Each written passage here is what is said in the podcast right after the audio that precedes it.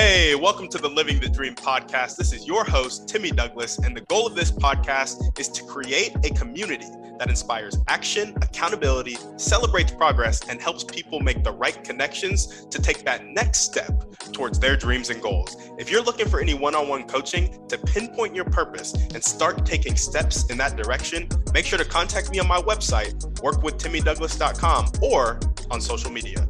On that note, let's get into the show. All right, what's up, guys? Welcome back to another episode of the Living the Dream podcast. Today on the show, we have Debbie Osborne. Debbie, how you doing? Doing fine, and you? Doing well. Thanks for asking. And we like to jump right in. So if you could start with telling us a little bit more about yourself and what you like to do for fun, that'd be great. Okay. Well, I um, am. A, I have career A D D. So I started out as a social worker. I burned out, went to law school. I've been a lawyer ever since. But I s- stayed involved with my passion, which was being a social worker, working with kids. And so I um, work with youth serving organizations um, as a volunteer and as a board member, but also in my legal practice. And then um, along the way, I was a foster parent and a step parent and um, never had biological kids, but I've collected seven kids and ten grandkids. Mm. There you go. So what do you like to do for fun nowadays? Oh, uh, well, before before COVID, I loved to travel. And um, that's uh, I still do some traveling. It's it's kind of uh, very limited now because of the pandemic. But um, the rest of the time, I just I love to read and um, hang out with my husband and um, walk the dogs. Awesome. I love it. Simple life. So pleasant. So, yeah, we're, it, it is nice. And uh, we have enough kids who live around us that we're able to spend a lot of time with them, uh, especially around the holidays. We do a lot of uh, family things together. So, you know, that's always nice, just spending time and building the relationships. Exactly. I feel like those simple things are the most important, right? And it's also... They're, they're the building blocks, yes.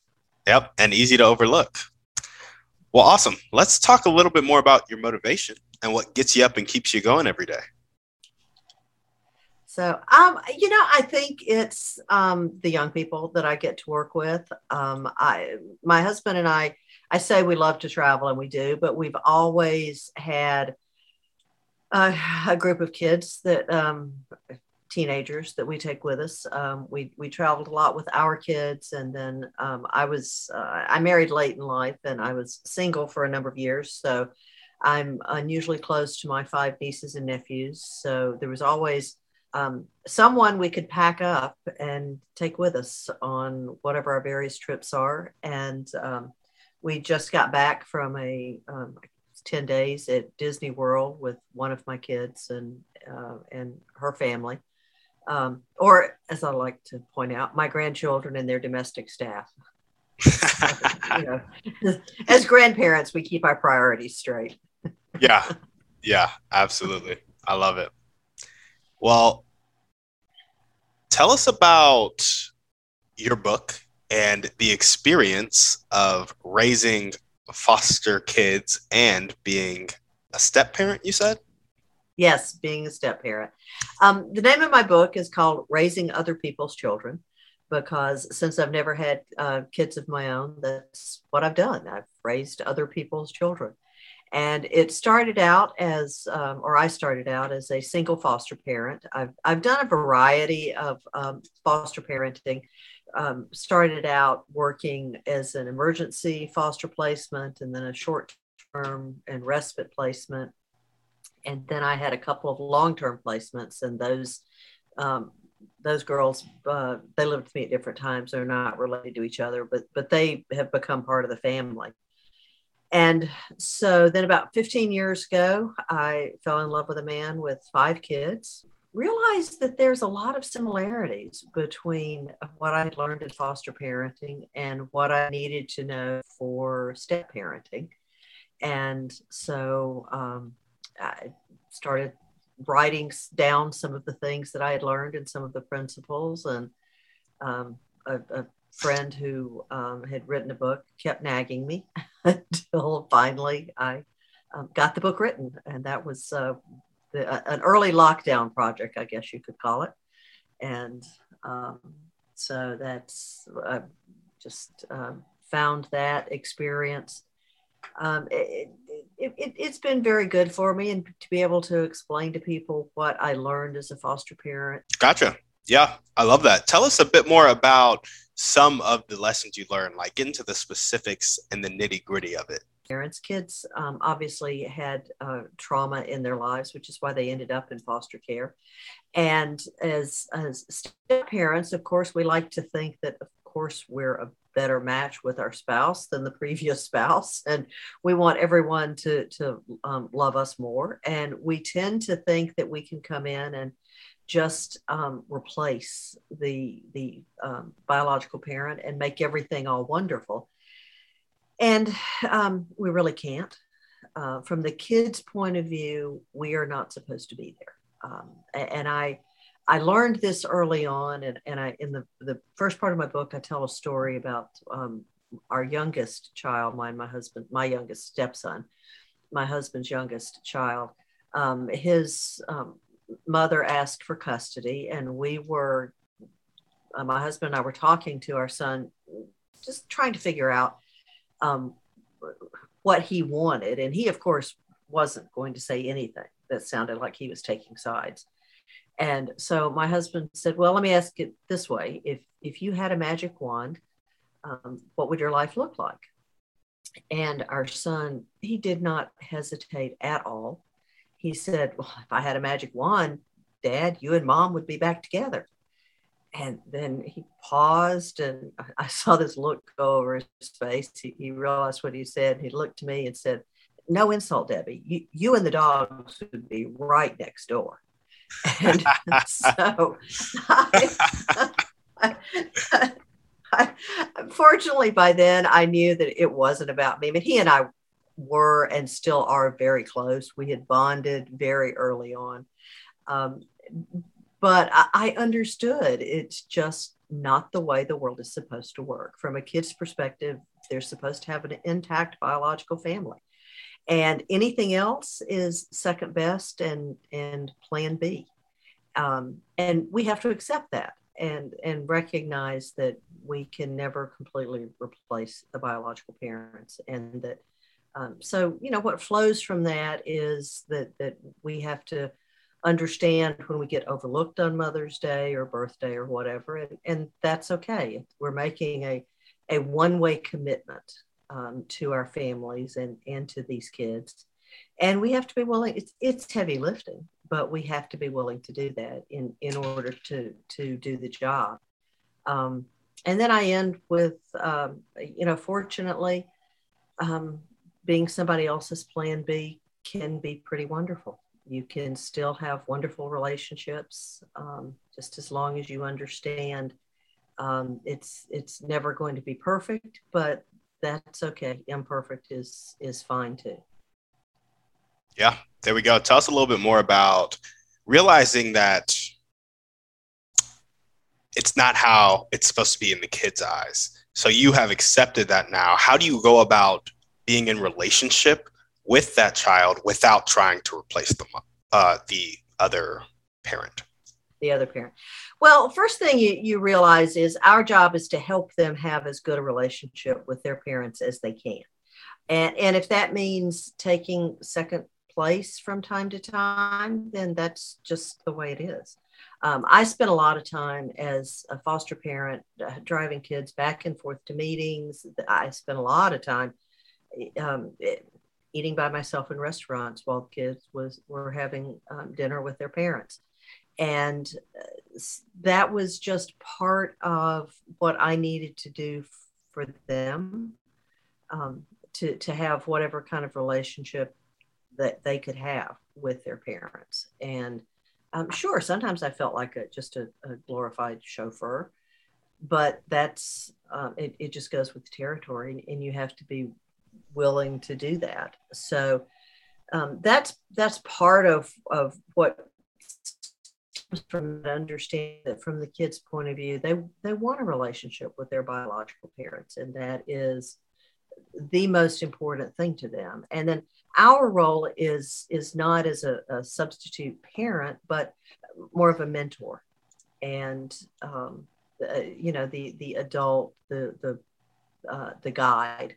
Um, I talk a lot. I actually have an ebook about um, how to be the mentor, and if you look at a lot of the tales, a lot of great stories, Uh, they all ha- involve a, a a hero going on a quest to to um, defeat a villain, and and with the help of a wise mentor. There, there's a lot of variations on that story, but but they all have um, those those three things.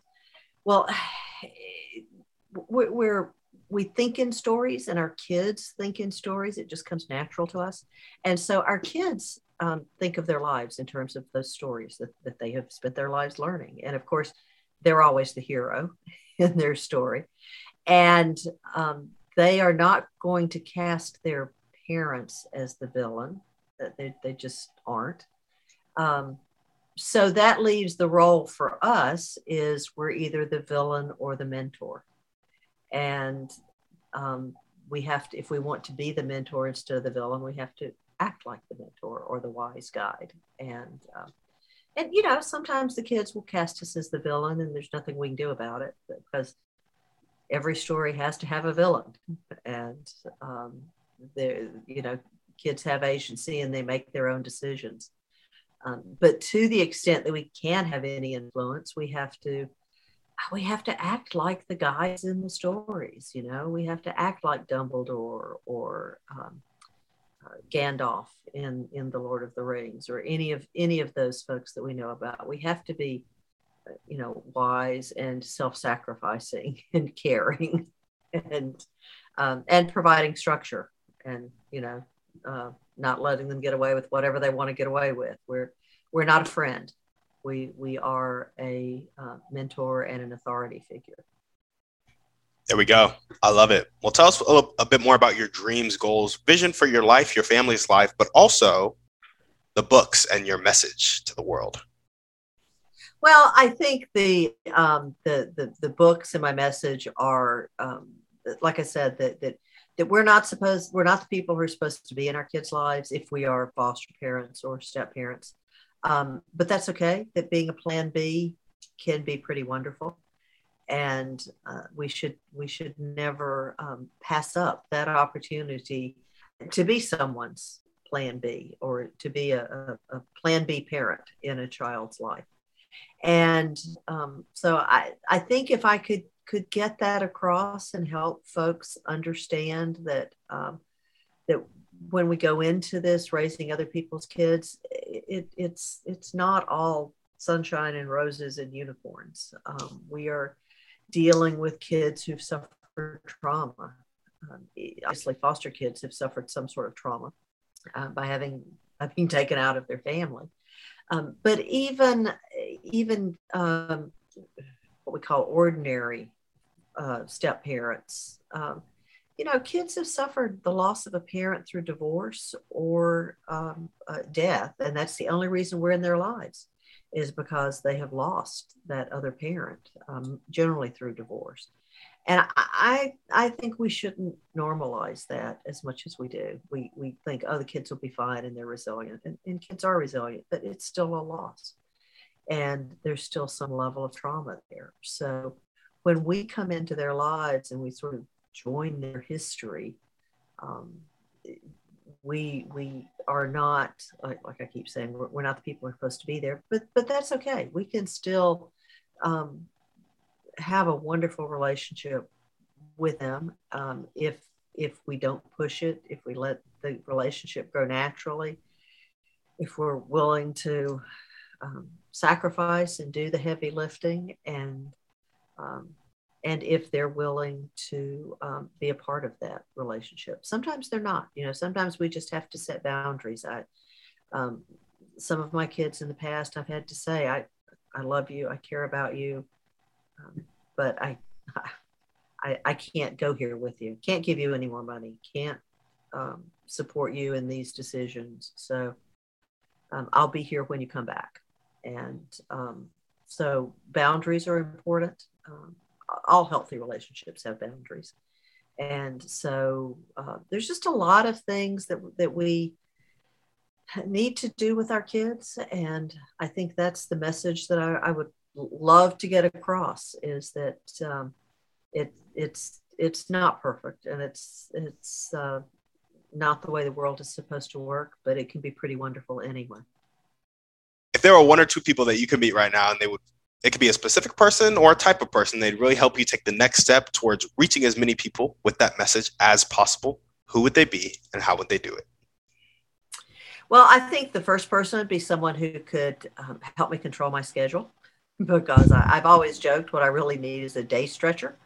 Um, there's so many possibilities and so many things I could do if I um, had time to to talk to all the people, go to all the seminars, go to all the conferences, and uh, do all the writing um, that that I um, need to do. Um, and then the the um, other person would be just um, someone who uh, loves kids as much as I do and understands the passion that drives you to keep working with them, e- even when they're annoying and cranky and the aliens have kidnapped their brains and you don't know when they're going to bring them back. And all, all of those things that you get with kids. There we go. I love it. Have you ever read the book, Who Not How? Uh, no, I've, I've not. You should check I'll, that I'll book put out. that on my list. Yeah, it's a really great book, and I think it'll help you with your schedule a little bit. Okay. And yeah, it'll help you focus on those impact activities as well as getting all of the rest done too. Oh, okay. Awesome. Well, if there were one or two things that everyday people could do to really help you accomplish your highest priority dream, how would they do it? Well, I think there's a lot that everyday people can do to help foster parents and step parents, um, more so foster parents because because they are more visible. Um, but just being part of that um, safety net, that network. Um, when I was a single foster parent, I I could not have done it without my friends who were willing to, you know, pick up my daughter at school on days that I was in court. Or um, in in one situation, I um, I was out of town for a court hearing, and and uh, one of my friends, you know, took my daughter to the emergency room because she had what what ended up being um, uh, gallbladder surgery. So, um, just being part of that safety net and just asking and saying, "What can I do? What do you need?" Um, sending over a pizza gift certificate every once in a while.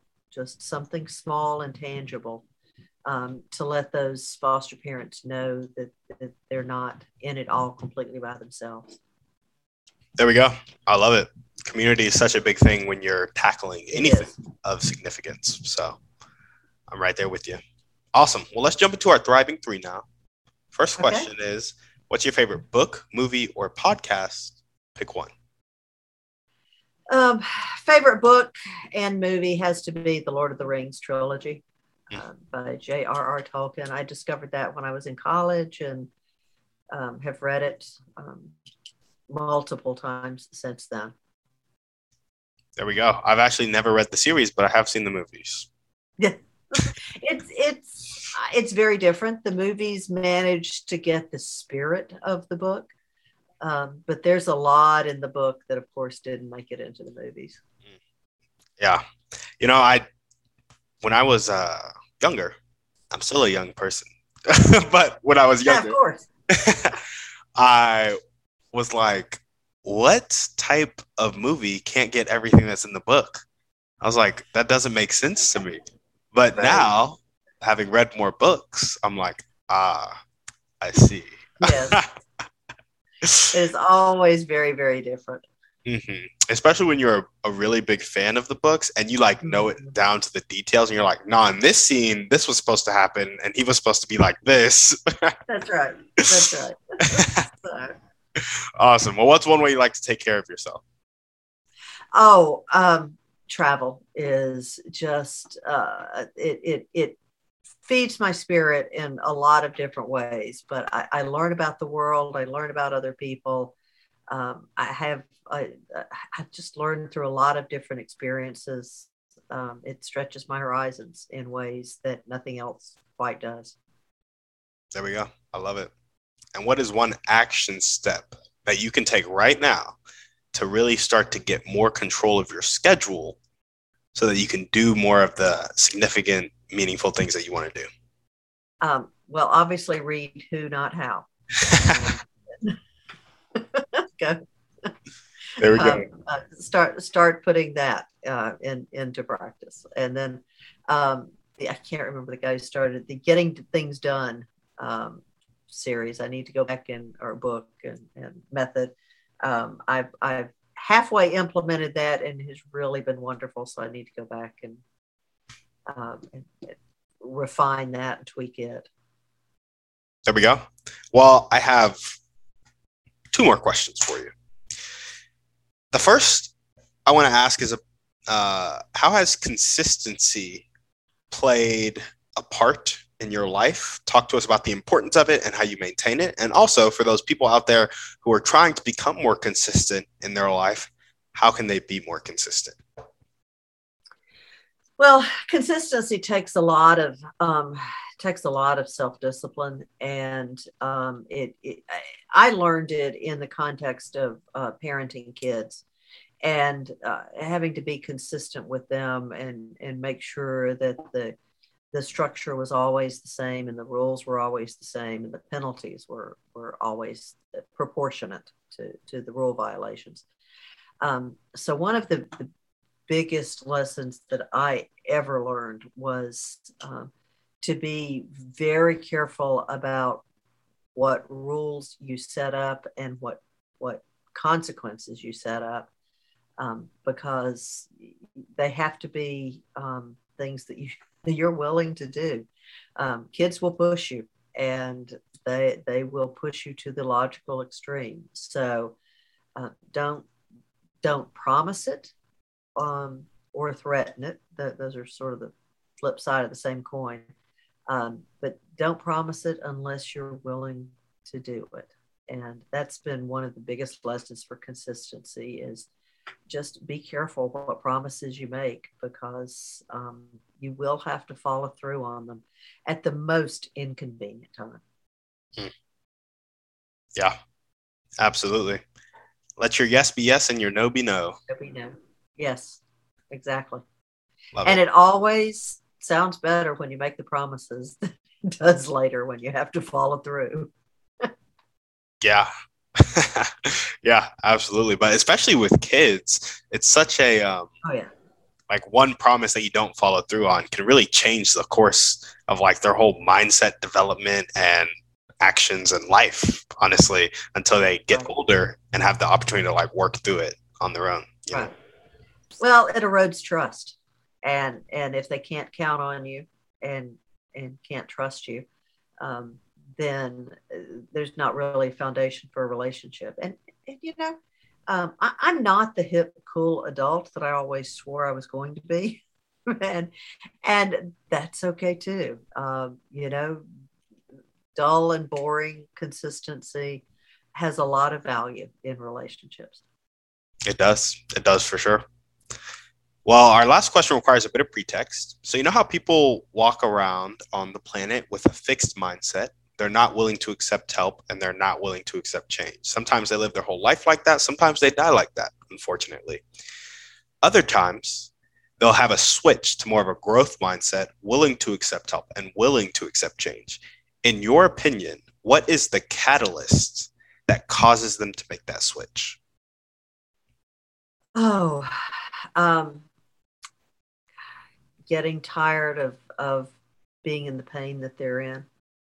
Um, a, a friend of mine and, and my husband has said, people don't change until the pain of where they are is worse than the pain of making the change.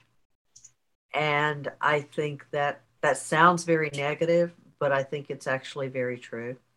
Um, you know, as long as we're mildly uncomfortable, there's not enough of a catalyst um, to go through and make changes, because changes are, they're more than mildly uncomfortable. They're, they're, they can be extremely painful.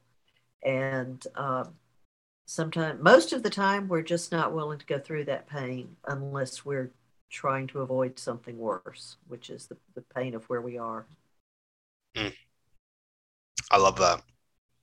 And I guess a follow-up question to that is, everybody's pain tolerance is kind of different. So when it comes to making changes for the better, how can we f- uh, create an environment that facilitates people making that switch rather than staying where they are?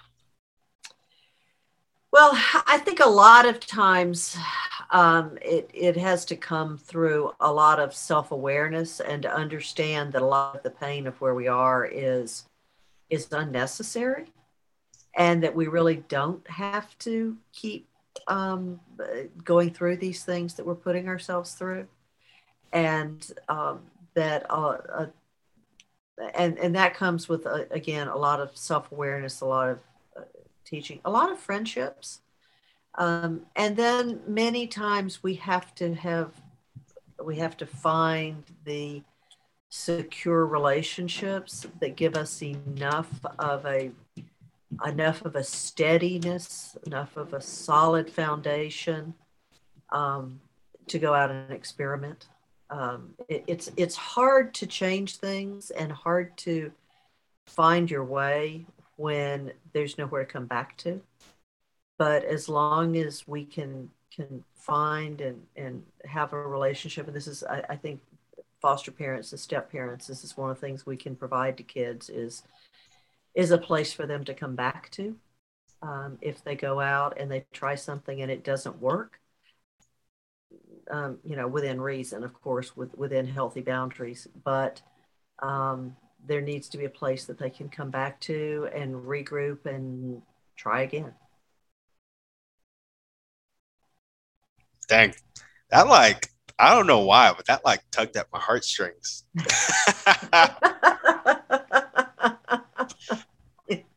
Just the fact that so many people just don't have a place to come back to. Yes. Yeah. It, it's, it's very hard. Our society is so fragmented. And that's been one of the, the terrible things about the lockdown is um, we, we, you know, there's a reason solitary confinement is, is frowned upon in the Geneva Convention. Yeah. So we we are designed to have relationships with each other. Yeah, absolutely. A place to come back to. Dang. It might have to be the, uh, it's going to be, I think the title of this podcast is going to be Raising Other People's Kids and Creating a Place for People to Come Back to. Come back to, yeah. I like that. Awesome. Well, Debbie, is there anything else that you want to chat about before we sign off? No, I, I just appreciate the opportunity. I mean, this is one of my passions, and I've been very fortunate in that I've been able to, to put it into effect in, in a volunteer practice, in a personal practice, and in my legal practice. There we go. I love it. Debbie, tell us the name of your book one more time. Raising Other People's Children. Raising Other People's Children. If you guys are listening to this and you loved what Debbie had to say, you really vibe with what she's saying and her message, and you know some people who are raising other people's children, or that happens to be you, make sure to buy the book, spread the message, connect with Debbie on this because she is passionate about it and she would love to talk to you about it, I'm sure. Right, Debbie? That's it. And you can get all the information at raising other people's children dot com. There we go. Well, Debbie, thanks so much for being on the show. Thank you. I appreciate it. Awesome. Guys, send this podcast to one to three people that you know need to hear this message. As we always ask, shoot us a five-star review on iTunes, and we're out. Guys, thanks for listening. Make sure to reach out to our guests and help them accomplish their dreams and goals if you resonated with them. If you're looking for any intentional masterminds or one-on-one coaching to accomplish your dreams and goals, make sure to check out the website, work with timmy douglas dot com, and contact me either there or on social media. That's all I got. Have a blessed day.